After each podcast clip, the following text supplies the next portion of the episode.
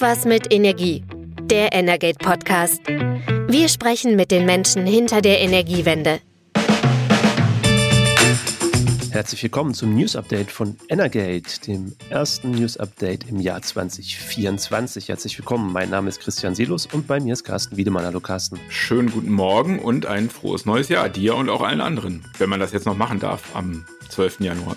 Ja, ist unser erster Podcast des Jahres, da darf man das, glaube ich, noch machen. Heute ist der 12. Januar, wir zeichnen am Vormittag auf. Ähm, ja, unser erster Podcast in diesem Jahr. Ein bisschen was ist schon passiert. Steigen wir mal ein mit einem Thema, das aber eigentlich aus dem Jahr 2023 kommt, nämlich ein Rückblick, die Strommarktbilanz 2023. Bei mir ist traditionell der Jahresanfang eine Zeit mit ganz, ganz vielen Personalgesprächen. Ich habe vom Nachrichtengeschehen gar nicht so viel mitgekriegt in der zurückliegenden Woche. Du aber schon. Carsten, was ist da los? Ja, also es gab äh, zum Jahresanfang, äh, da gibt es immer so ein kleines Wettrennen, wer liefert am ehesten die Zahlen äh, zur Stromerzeugung, zu den Energiebilanzen des Vorjahres.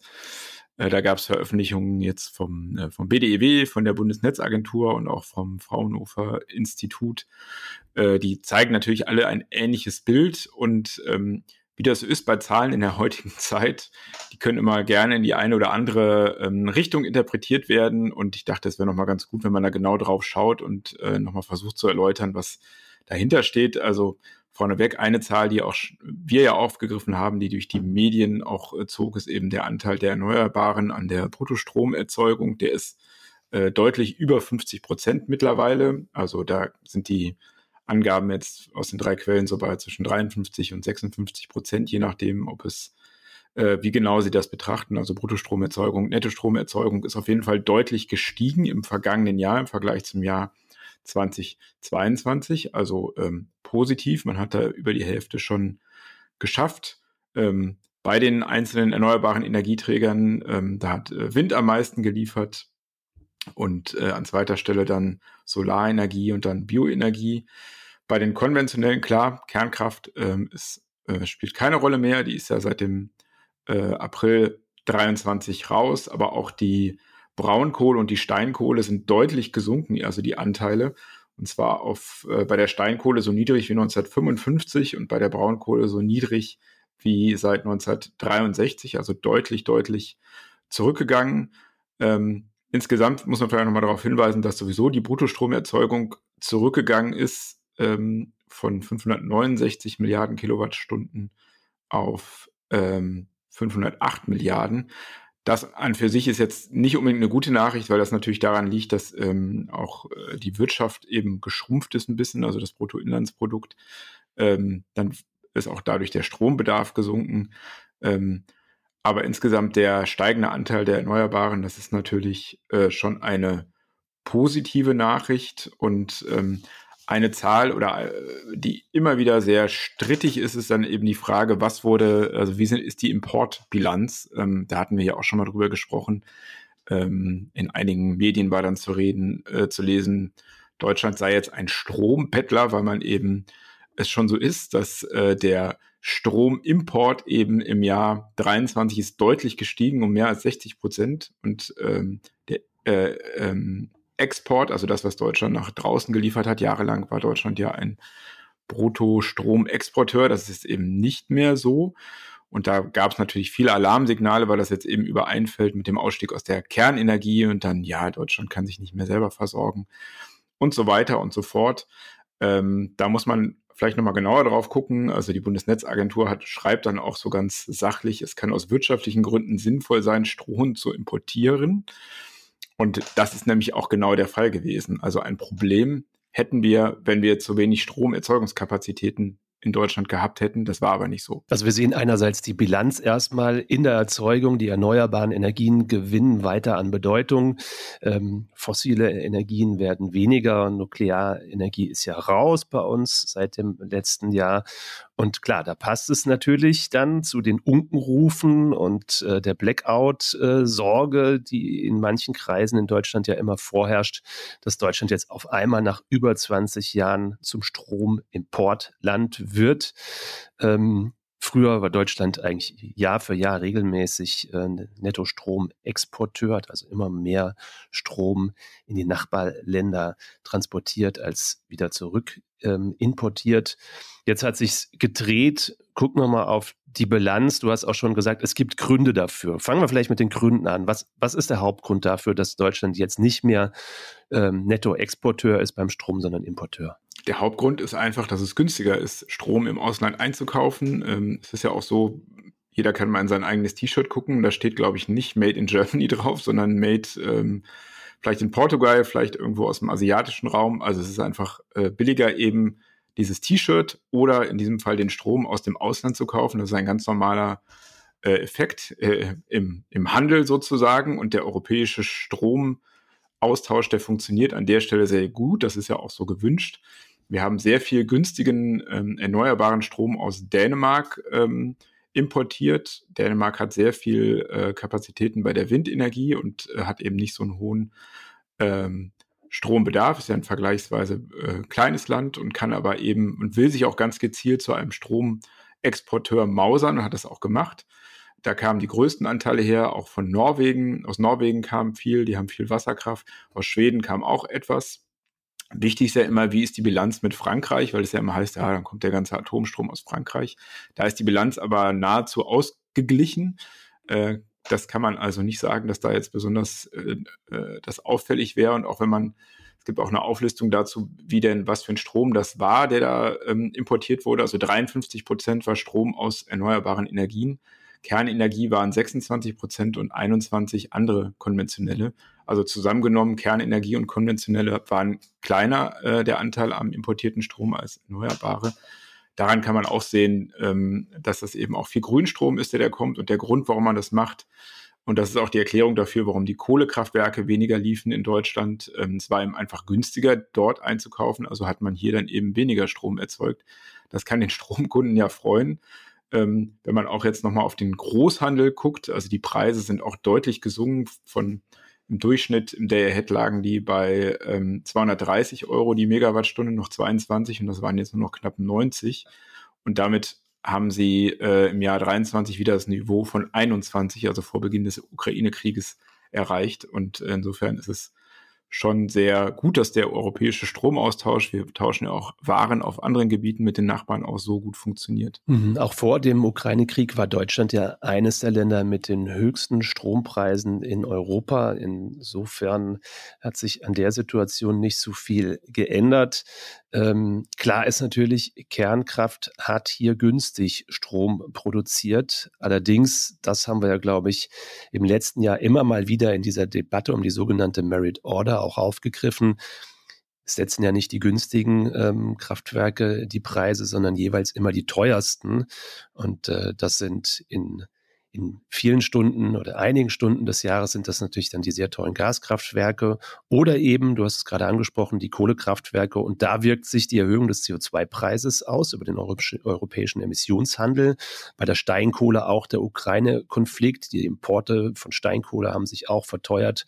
Dadurch wurde Kohlestrom auch teurer und das ergab sich einfach öfter die Situation, dass äh, Strom sich günstiger im europäischen Handel beschaffen lässt, als ihn hier zu produzieren. Genau, auch was auch drastisch zugenommen hat, das ist jetzt nicht unbedingt nur eine gute Nachricht, ist die Zahl der, der Stunden, im, wo der Strom negativ, also der Strompreis negativ war. Das war im Jahr 22, 69 waren das, im vergangenen Jahr äh, schon 300 Stunden äh, wo der Strom dann quasi an der Börse verschenkt werden muss. Das ist natürlich auch ein Zeichen dafür, ähm, dass man in Zukunft eben im Sinne von der Systemintegration von Erneuerbaren noch was tun muss, ähm, auch über den sozusagen der, der Ausbau der Leitung. Also das gibt noch einige Probleme, die es da zu bewältigen gibt in der nahen Zukunft. Ja, die negativen Strompreise müssen wir, glaube ich, erklären. Ne? Du hast gerade das, T-Shirt-Beispiel, also dass man Geld dafür kriegt, dass man ein, ein, ein T-Shirt kauft, das, das gibt es nicht. Im Strom gibt es das tatsächlich.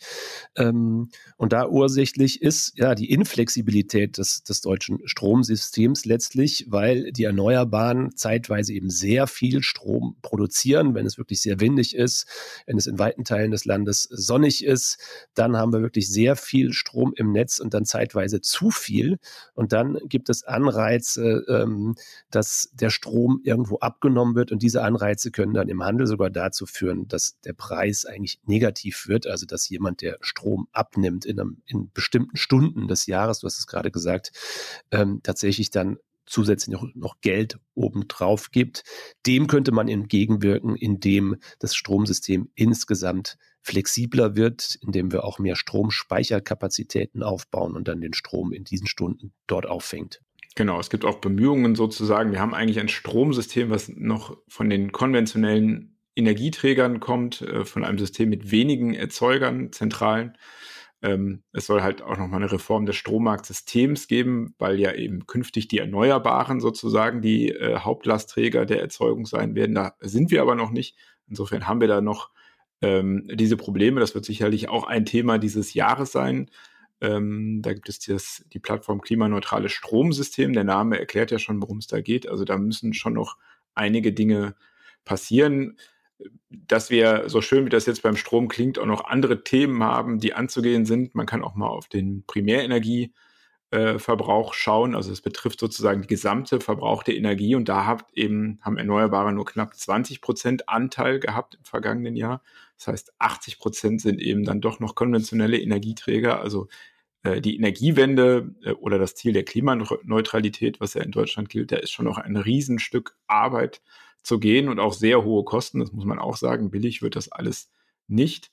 Ähm, Im Moment gibt es aber eben auch keine überzeugende äh, Alternative dazu, wenn man sich eben diesem Ziel der Klimaneutralität verpflichtet sieht. Äh, auch nicht die Kernenergie, die ja auch uns im Jahr 2024 weiter äh, verfolgen wird in der politischen Diskussion in Deutschland, wie man diese Woche auch wieder gesehen hat. Ja, da gab es, glaube ich, dann im Prinzip ja dann doch auch auf diese, auf diese Meldung, du hast gerade ähm, äh, das Wort Strombettler erwähnt, vermutlich aus der Zeitung mit den wenigen Buchstaben. Ähm, in der Union vor allen Dingen gibt es jetzt Verlautbarungen, ja, also ist doch der Nachweis, Deutschland muss wieder in die Kernenergie einsteigen. Genau, also es gab, äh, wie das immer am Jahresanfang ist, Klausurtagung von der CSU und jetzt an diesem Wochenende steht eine an von der CDU und bei, in diesem Entwurf der, des, der CDU-Klausurtagung, das liegt uns vor, da steht eben drin, auf die Option Kernenergie ähm, kann man im Moment nicht verzichten oder diese im Moment nicht verzichtbar. Das wundert einen dann schon, wenn man eben auf diese Daten des vergangenen Jahres guckt, wie man zu diesem Schluss kommen kann. Ich habe gestern dann auch mal ähm, war die BDIW, also der große Energieverband, die Jahrespressekonferenz, habe ich dann auch mal nachgefragt, äh, wie denn sozusagen die Energiewirtschaft, also die müsste es ja eigentlich wissen, weniger vielleicht die Politik, wie das denn aussieht. Und da kam ganz klar, äh, dass Dementi, nee, also kein, kein, keiner der Betreiber der drei ähm, Unternehmen, die zuletzt die Kernkraftwerke ähm, betrieben haben, keiner will die Anlagen wieder hochfahren, keiner will investieren ähm, in diese Anlagen und dann wenn das so klar gesagt wird, kann man auch äh, der Hinweis, äh, ja, wer soll die Anlagen denn dann eigentlich betreiben, wenn das die Energiewirtschaft nicht machen will, weil die sagen ganz klar, das rechnet sich dann auch nicht mehr. Denn der Rückbau hat bei allen Anlagen begonnen. Zuletzt hat auch Preußen Elektra im Herbst gesagt, das ist irreversibel, die Leute werden abgezogen, die Anlagen werden zurückgebaut. Ähm, also wenn man ganz nüchtern eben draufschaut, und das haben weder CSU noch CDU eben erklärt, was bedeutet das denn eigentlich? Also wie lange dauert es, Anlagen die jetzt schon teilweise abgebaut werden, wieder aufzubauen. Man braucht Brennstäbe, haben wir ja auch schon ganz oft gesagt. Es gibt ein Risiko und dann eben, wer soll das betreiben? Also die CSU hat äh, geschrieben, notfalls in Eigenregie, also der Staat würde die betreiben. Das sind wahnsinnige Kosten. Und wenn man eben über Kernenergie redet, kann man eben ja auch machen, aber mir fehlt dann eben auch immer der Hinweis, was es konkret bedeutet, was es kostet, also dass man einfach Transparenz macht dass es eben Kernenergie oder Kernkraftanwerke kann man nicht so einfach anschalten wie ein Pizzaofen. Da ist eben schon etwas mehr dahinter und das fehlt eben in dieser Debatte. Und wie gesagt, die Energiewirtschaft hat kein Interesse mehr daran in Deutschland. Gibt ja trotzdem den Verweis darauf, dass in anderen Ländern noch neue Kernkraftwerke gebaut werden. Wenn man aber da jeweils auf die Historie drauf guckt, ist das äußerst ernüchternd. Jetzt vor Weihnachten gab es ja noch Nachrichten aus Großbritannien. Dort wird ein neuer großer ähm, Nuklearblock äh, Hinkley Point C gebaut. Die Kosten explodieren immer weiter. Ähm, geplant und gebaut wird das Projekt dort von einem französisch-chinesischen Konsortium. Der chinesische Partner verweigert jetzt noch mehr Kosten, höhere Kosten zu tragen. Am Ende bleibt EDF als hochverschuldeter französischer Staatskonzern dann wahrscheinlich auf, auf den Lasten sitzen.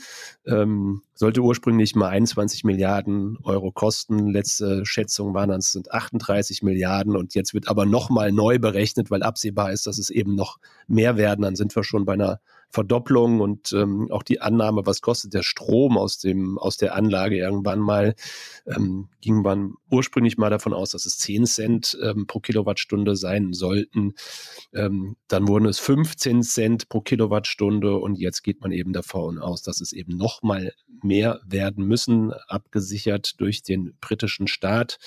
Und gucken wir einfach mal einen Vergleich. Was kostet Onshore-Wind in Deutschland zwischen 4 und 8 Cent pro Kilowattstunde?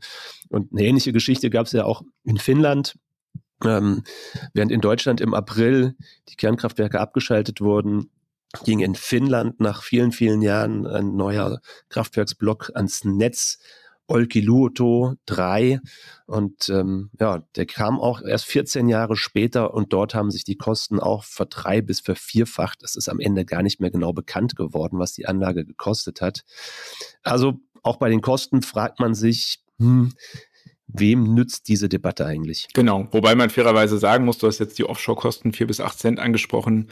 Ähm, da muss man Onshore. Und, äh, genau, da muss man äh, eben auch die Systemkosten, die sind bei Erneuerbaren natürlich, äh, die muss man hinzusehen, also einfach weil es teurer ist, die zu integrieren. Man braucht Speicher, Backup-Kapazitäten ähm, oder Flexibilisierung, das kostet auch schon mehr, aber das sind, kommt jetzt an diese Kosten jetzt, was neu gebaute Kraftwerke, Kernkraftwerke angeht, eben dann doch nicht hier ran. Also man kann es ganz unideologisch, glaube ich, sehen, dass die Kernkraft eben das wirtschaftliche Rennen einfach hier zumindestens äh, in Deutschland und auch in Europa äh, verloren hat. Frankreich möchte jetzt auch sogar noch weitere, mehr Kernkraftwerke neu bauen als ursprünglich gedacht, aber du hast es erwähnt. EDF ist mit 60 Milliarden Euro, glaube ich, verschuldet und das ist ein Staatskonzern. Also die wahren Kosten da sind sowieso dann im französischen Haushalt verschmiert. Der gedeckelte Atomstrompreis wurde da kürzlich erhöht, zwar liegt er immer noch deutlich äh, niedriger als hier, aber er wurde trotzdem angepasst. Ähm, und bei aller hohen Kernkraftabdeckung, die haben jetzt auch gerade äh, in diesen Tagen wieder ältere Kohlekraftwerke in Betrieb genommen, weil Frankreich im Winter immer das Problem hat, dass äh, die Versorgung knapp ist, weil da so viele Stromheizungen sind und das schafft das System dann nicht. Das ist schon ein traditionelles Problem. Also ähm, man muss dann sagen, in Deutschland ist diese Messe gelesen und es würde, glaube ich, auch hilf helfen, wenn sich dann äh, die Politik einmal davon verabschiedet und das nicht als so ein Scheinargument für irgendetwas nutzt und etwas verspricht, was sie am Ende gar nicht halten kann. Denn äh, dass hier nochmal Kernkraftwerke laufen, das ist extrem unwahrscheinlich. Das hat äh, die Union einst auch so entschieden. 2011 kann man nochmal dran erinnern. Union und FPD, F FDP haben damals den zweiten Atomausstieg beschlossen und äh, der gilt jetzt. Insofern, ähm, ja, ist das dann da die Messe gelesen und die, die Unternehmen wollen, verlassen sich jetzt auch darauf und blicken eben in eine andere Richtung. Also ein Thema, bei dem wir eigentlich dachten, das begleitet uns nicht mehr, aber wir nehmen es mit ins neue Jahr und natürlich nehmen wir ins neue Jahr auch weiterhin die, die Debatte um den Haushalt mit und um die Folgen des Urteils des Bundesverfassungsgerichts zum Energie- und Klimafonds. Da arbeitet die Regierung weiter dran. Und ähm, wir vergessen natürlich auch nicht, dass uns dieses Thema weiter beschäftigt, denn es gibt die Bauernproteste, ähm, die sind auf der Straße auch in dieser Woche noch. Ähm, erstmal vielleicht auf den politischen Teil, wie ist jetzt momentan der Stand? Also die ähm, Bundesregierung hat Anfang dieser Woche ähm, die, diese Veränderung am Haushalt ähm, für 24 beschlossen. Das sind diese ganzen Sparpakete, über die wir schon gesprochen haben. Da ist auch das Thema Agrardiesel dabei. Ähm, es gab dann auch äh, so ein Entwurf für ein Haushaltsbereinigungsgesetz. Da sind dann noch sehr viele Zahlen drin auf 270 Seiten. Ähm, da war jetzt nicht so viel Überraschendes drin. Ähm, beim Thema Kraftwerke hat man gesehen, es soll ja eine Kraftwerkstrategie geben, dass da die äh, geplanten Mittel noch ein bisschen weiter nach hinten verschoben würden, wurden, also auf äh, 28 und später. Ähm, da hat man so einen Block von ungefähr 550 Millionen Euro an Verpflichtungsermächtigungen äh, noch kann ja, die jetzige Regierung kann das ja nicht festlegen, aber der Bundestag kann das sozusagen beauftragen. Also dieses Geld soll später fließen.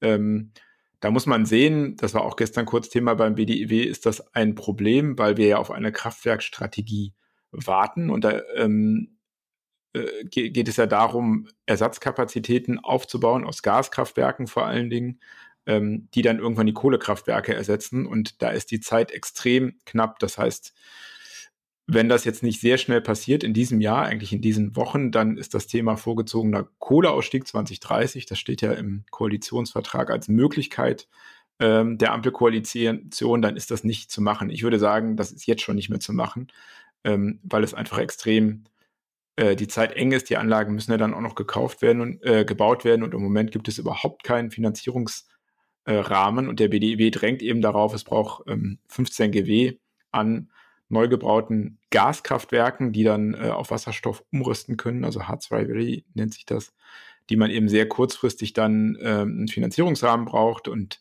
die dann bis 2030 laufen müssen, um Kohlekraftwerke zu ersetzen. Ähm, ja, also da ist Eile geboten und äh, wir werden das Thema nächste Woche nochmal vertiefen. Da haben wir einen Web-Talk, wo es äh, unter der Überschrift Neue Kraftwerke braucht das Land, wo wir eben genau nochmal drauf gucken, ähm, wie man das, wie das aussehen muss, so ein Kraftwerkspark, der eben dann ähm, in Betrieb geht und unterstützend ist, wenn erneuerbaren Leistungen nicht äh, ausreicht. Dafür kann man sich anmelden auf energate.de oder einfach danach googeln, dann findet man unseren aktuellen Digital Talk. Ähm, ich habe die Proteste auch zu dem Thema angesprochen. Also man hat eigentlich den Eindruck, es geht jetzt aktuell nur noch um die Bauern. Und mein Eindruck ist so ein bisschen, gerät eigentlich in Vergessenheit, was, was sonst noch alles ähm, ja eigentlich mit äh, den neuen Haushaltsbeschlüssen so auf den Weg gebracht wird. Ähm, in den vergangenen Podcasts darüber gesprochen, die CO2-Bepreisung wird erhöht. Da geht es in Summe um Milliardenbeträge. Allein 2023 wurden im national, nationalen Emissionshandel über 10 Milliarden Euro eingenommen. Der Betrag wird sich jetzt sicherlich nochmal erhöhen durch die Anhebung des CO2-Preises. Ähm, Ganz wesentlich ist ja auch der Wegfall des Zuschusses für die Übertragungsnetzentgelte. Da geht es allein um 5,5 Milliarden Euro, die jetzt eben nicht mehr zur Verfügung stehen. Und was sich eben auf der Stromrechnung von allen Stromverbraucherinnen und Stromverbrauchern in Deutschland eben auch in der Wirtschaft definitiv niederschlagen wird. Ähm, das ist ein Thema, das eigentlich so aus der öffentlichen Wahrnehmung ziemlich rausgefallen ist, genauso wie der Wegfall der E-Auto-Prämie. Da gab es vor Weihnachten Vielleicht noch ein paar Schlagzeilen oder Meldungen dazu. Mittlerweile ist das weg. Wir sehen vor allem auch hier, während der Bauernverband jetzt tatsächlich es ja schafft, äh, seine Klientel zu mobilisieren. Ähm, von den Autobauern war dazu eigentlich gar nichts zu hören. Ist vielleicht auch äh, ein Signal oder ein Anzeichen ähm, für die Ernsthaftigkeit der E-Auto-Strategie mancher Autobauer. Ähm, da habe ich auch ein kleines persönliches Kapitel. Schönen Gruß an das ähm, VW Autohaus in Berlin-Charlottenburg, wo man offensichtlich auch nicht wirklich großartig begeistert davon ist, Elektroautos zu verkaufen, sondern sie lieber nicht verkauft. Ähm, also es sind viele große Beträge, also in die E-Auto-Kaufprämie sind insgesamt in den vergangenen Jahren auch 10 Milliarden Euro reingeflossen gibt es jetzt keine Förderung mehr. Trotzdem sollen bis 2030 15 Millionen E-Autos auf der Straße sein. Und trotzdem der große Aufreger ist der ähm, ist der Agrarbereich, ähm, der, der Wegfall ähm, der Agrardieselsteuersubvention und der ursprünglich angedachte ähm, Wegfall der Kfz-Steuervergünstigung oder im Prinzip der, der Wegfall, dass sie nicht erhoben wird für landwirtschaftliche Nutzfahrzeuge. Und na, vielleicht ein kurzer Blick auch da nochmal so auf die Zahlen, dass man es vielleicht vergleichen kann. Also nach einigen Berechnungen ging man davon aus, dass dass im Agrarbereich dadurch insgesamt rund 920 Millionen Euro wegfallen sollten. Aber mittlerweile, der Protest zeigt ja Wirkung und ähm, ist ja schon zumindest jetzt ähm, der Verzicht auf die Kfz-Steuer wird fortgeführt für landwirtschaftliche Nutzfahrzeuge. Also dieser, dieser Teil ist schon mal weggeräumt und ähm, bei der Subvention ähm, des Agrardiesels ist jetzt eine Verschiebung angedacht. Ähm, soll stufenweise kommen, nicht ganz so schnell wie ursprünglich geplant. Und ähm, ja, nach einigen Berechnungen geht man jetzt davon aus, dass die, dass die Last, die den, dem Agrarsektor jetzt hier noch aufgebürdet wird, sich in etwa im Bereich von 440 Millionen Euro bewegen soll. Ähm, eigentlich ein jetzt im Vergleich zu den anderen Zahlen, die wir vorhin genannt haben, allein das, was auf die Stromnetzentgelte jetzt irgendwie draufkommt, eher ein kleinerer Betrag, aber die Aufregung im Agrarsektor ist ja viel, viel größer. Ja, das ist halt so ein bisschen wie der Trinker, dem man den Stoff wegnimmt. Das hat keiner gerne. Das ist ähm, gemein. Das ist ein bisschen gemein. Einige Bauern, das habe ich zumindest in Interviews gelesen oder Vertreter von Bauern, äh, haben das aber auch schon so ein bisschen in die Richtung argumentiert. Äh, wir wissen ja, der Agrarbereich ist hoch subventioniert. Das ist äh, der größte Topf, die Agrarsubventionen äh, in Brüssel. Über 400 Milliarden Euro sind das, glaube ich.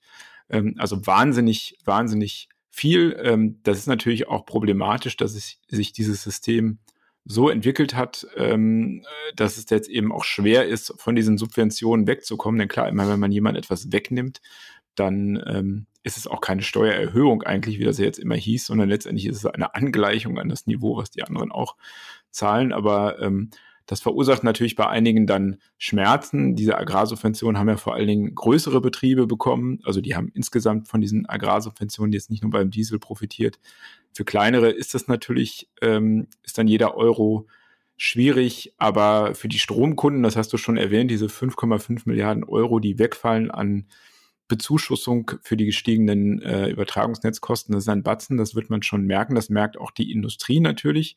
Äh, auch der CO2-Preis wird man merken. Also richtig, dass vielleicht auch inhaltlich ist, das zu machen, aber es fehlt da eben auch eine Entlastung. Stichwort Klimageld hatten wir ja auch schon mal, das ist jetzt nicht in Sicht, aber ist natürlich umso nötig und das Umweltbundesamt hat das jetzt auch noch mal kürzlich gesagt, weil die Einnahmen eben sehr stark gestiegen sind, aber man muss dann natürlich auch auf der anderen Seite entlasten. Da gibt es jetzt nicht diese große Bewegung auf der Straße, obwohl es da eben schon Gründe für gäbe und ähm, beim Agrardiesel gibt es ja jetzt anscheinend so ein bisschen die Überlegung aus dem Landwirtschaftsministerium zu sagen, naja, nutzt doch mehr Agrarsprit, also Biokraftstoff, äh, Biodiesel. Den könnte man ganz vereinfacht gesagt sogar auf der eigenen Fläche produzieren. Ähm, da schreien dann zwar immer die Umweltverbände CETA und Mordia, Mordio, dass dann äh, Pflanzen in den Tank gehen, aber da gibt es zumindest jetzt vorsichtige Überlegungen, hat man diese Woche auch äh, bei Energate äh, äh, was drüber geschrieben, das ist noch nicht so spruchreif. Da muss eben das Landwirtschaftsministerium jetzt mit dem Umweltministerium verhandeln. Die sind sehr biokraftstoffkritisch eingestellt, wollen das, glaube ich, eher nicht. Äh, aber ist natürlich eine Idee, jetzt vielleicht für den Übergang da was zu machen. Und äh, grundsätzlich klar, das Thema alternative Antriebe ähm, ist vielleicht auch im landwirtschaftlichen Bereich noch nicht so äh, ausgeprägt, wie das sein könnte. Da gibt es, habe ich zumindest gelesen, auch Möglichkeiten, elektrische Maschinen einzusetzen. Vielleicht nicht überall, aber ähm, letztendlich dieses Thema Transformation betrifft ja nun mal die gesamte Wirtschaft. Also ähm, schlimm ist ja immer, wenn das so passiert wie jetzt, äh, kurz vor Weihnachten, eben so handstreichartig. Da kann man natürlich Aufregung ähm, verstehen, aber grundsätzlich, jeder, der weiß, 2045 soll Deutschland Klimaneutralität klimaneutral sein, kann sich dann auch ausrechnen, dass das für den persönlichen Bereich auch eben eine Veränderung mitbringt, was eben nicht so gut ist äh, bei dieser Regierung und teilweise katastrophal ist eben die Art, wie das kommuniziert wird äh, und wie darüber gesprochen wird eben mit den Beteiligten. Das müsste sich eben dann schon ändern. Transformation ist ja nochmal ein ganz passendes Stichwort, denn diese Diesel Dieselsteuerbegünstigung, die hat ihren Ursprung im Jahr 1922 und die sollte die Motor Motorisierung der deutschen Landwirtschaft anschieben ich glaube, jetzt 102 Jahre später kann man eigentlich sagen, diese Transformation ist gelungen. Ähm, zumindest mit dem Ackergaul haben wir jetzt, glaube ich, niemanden auf den Straßen gesehen. Ähm, die Herausforderung bleibt, ich glaube, ein Stück der, des Wutes und des Protest liegt vielleicht auch generell in den Strukturen im Agrarsektor ganz allgemein, weil es sind vor allem die Großen, die profitieren. Der Deutsche Bauernverband hat im Dezember nochmal eine Statistik vorgelegt. Da sieht man, es geht der Agrarwirtschaft insgesamt nicht schlecht, weil die Erlöse, die Gewinne sind im Wirtschaftsjahr 2022, 2023 über alle Agrarbetriebe hinweg um 45 Prozent gestiegen im Vergleich zum Vorjahr.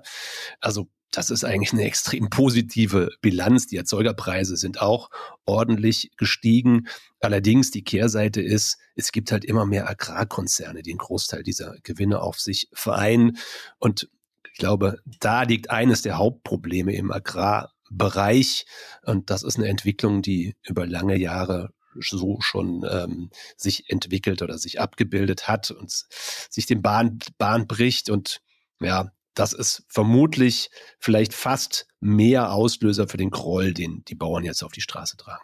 Genau, und man kann natürlich auch sagen, die Bauern haben ja jetzt immer versucht oder der Politik vorgeworfen, dass sie nicht wertgeschätzt werden, äh, indem man eben ihnen so das Geld wegnimmt. Aber diese Wertschätzung, wenn man das äh, sozusagen sich mal anschaut, die gilt natürlich äh, für uns alle. Also ähm, jeder weiß, dass die Milchpreise extrem, also auch Lebensmittelpreise sind in Deutschland im Vergleich zum Ausland immer noch niedrig. Die Bauern äh, werden sehr gedrückt von den Discountern und da kann man natürlich überlegen, wenn man es sich leisten kann, zumindestens ähm, muss es immer die günstigste Milch sein und wie groß wäre der Aufschrei, wenn die ein bisschen teurer wird. Äh, also man sollte dann auch im Persönlichen schauen, ähm, dass man eben das auch wertschätzt, was es gibt, vielleicht auch immer nach Regionalität schauen ähm, bei den Agrarprodukten, bei den Lebensmitteln. Also man kann auch selber sozusagen seine Wertschätzung, wenn man so will, da zum Ausdruck bringen.